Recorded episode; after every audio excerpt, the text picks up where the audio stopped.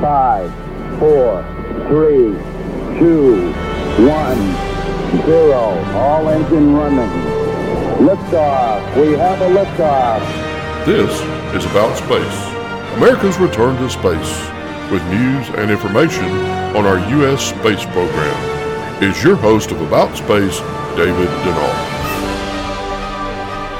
Welcome, and thanks for joining me today, just five days until Christmas. If you listened to our program last week, About Space reported about meteors in the sky. Well, today, what about the star in the east? Next, as America and the world is listening to About Space Today. Come to the land of orange groves and palm trees. Come to the land of theme parks. Come to the land of sunny beaches and the azure waters of the Atlantic Ocean. So come and visit Florida for lasting memories. Email us. Email david.ddcruiseandtours at gmail.com or call D&D Cruise and Tours at 877-747-8631 for your next family, cruise, or theme park vacation. Let us provide you your next visit with our travel experience, not experimentation. We are members of IATAN and CLIA. Email david.ddcruiseandtours at gmail.com. Serving the Southeast, traveler since 1985. On Friday, December the 23rd, I invite you to join Dawn Meyer, Space Coast News Editor, for a Christmas special. I'm David Denault, and this is a family story to share of a Christmas long ago. So don't miss A Message from the Moon on Christmas Eve and My Christmas Telescope with Dawn Meyer, Friday, December the 23rd. And Merry Christmas! Welcome back.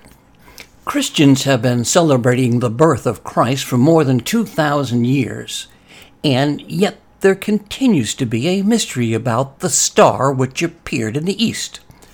The story, according to the Bible, says three wise men, or were they actually the astronomers of their time? Or was this just a meteor that was traveling across our galaxy? They saw it and followed it. So, what does Rick Larson, a professor, a lawyer, a researcher, and co producer of the Star of Bethlehem, have to say? And what did he learn about the star from the East?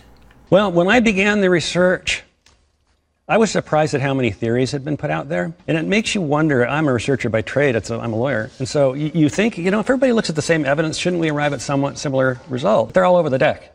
And I realized after looking at it closely the reason for that.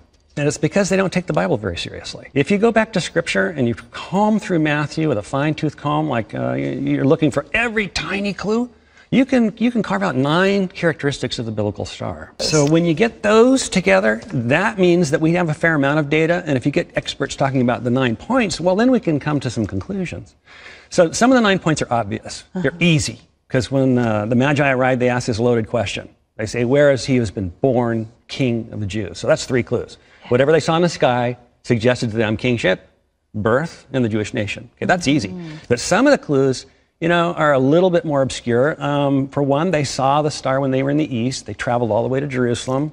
Don't know where they came from, don't know how they traveled, but if they were from Persia, if they came through the Fertile Crescent, we're talking about months. And they arrive in Jerusalem and they still see the star. So it lasted over time. That's another clue, right? Um, and and uh, so you put all nine together, though, you can start eliminating things. Things fall out. You can't. It can't be, you know, a shooting star if it lasts over time. Okay. Uh, and then we look at the ancient uh, records, and there are lots of other ways to make the study happen. But here's the thing that blows me away: Matthew is no scientist, and yet he wrote his his gospel, and got nine points which happened. I mean, they're right there in the sky, precisely correlating with what he wrote down he couldn't have known. This is the Holy Spirit of God. So when he wrote his, his story, his account of the star, it would hold up to scientific scrutiny 2,000 years later when we're pressing it extremely hard. Mm-hmm. And it turns out, my goodness, there are things in the sky that precisely correlate with what he described. You know, I, I can't say everybody did. I think probably not. But I, don't, I do know the Romans noticed it. because they wound up putting it on a coin, which is a longer story than we can tell here. But so the Star of Bethlehem actually appears on a Roman coin. Um, but uh, I think it was something that was noticeable but understandable only when explained by experts. Mm-hmm. So while the people in Jerusalem may have seen something of interest, almost certainly did, um, when the Magi arrived and explained it all and put it in context, well, you know, the solar system and the universe itself is it operates like a great clock. Everything's extremely regular, um, and many events recur. Yeah. So if you take a series of events like Matthew describes, any one of those events might well happen again. Um, sometimes on short intervals, sometimes on much longer ones, and sometimes they seem to be aperiodic. You don't know when they will recur. If you stack nine things up, you get a reducing probability each time you add another improbable event. And so by the time you have nine, you have the recurrence, uh, uh, the likelihood becomes basically nil. And of course, it surrounds the birth of, it'll never happen again, put it that way. Um, but I think the latest scholarship is counter to that. It, it tends to indicate that Herod died in 1 BC. And uh, there's a lot of excellent scholarship that's um, the most recent uh, there. And, uh, and I'm convinced that they're correct. Uh, and so when if Herod died in 1, the, the, right years to look. And I try to put all that stuff linked on my website because there's a lot of scholarship behind that. If they go to bethlehemstar.net, they can access that. But they like mysteries. Anyone will look at a mystery. That's a great mystery. In fact, it's historical, it's objective, scientific, but it's entertaining, um, and it packs a spiritual wallop. It's like a Trojan horse. So, is Rick Larson's research correct that more than 2,000 years ago it really did happen? Well, the Monterey Institute for Research in Astronomy thought the planetary conjunctions of 2 BC were more plausible explanation for what the Magi would have seen than events found in earlier details. Larson thinks astronomical events in the 3 to 2 BC fit the evidence found in the Bible. I'd like to hear from you and your thoughts. Email me at david.aboutspacetoday at gmail.com. Again, that's david.aboutspacetoday at gmail.com. And on behalf of Dawn Meyer and our entire podcast and live stream broadcast crews, we wish you and your families around the globe and here in the U.S. a very merry and blessed Christmas. I'm David Denault, and this has been About Space Today.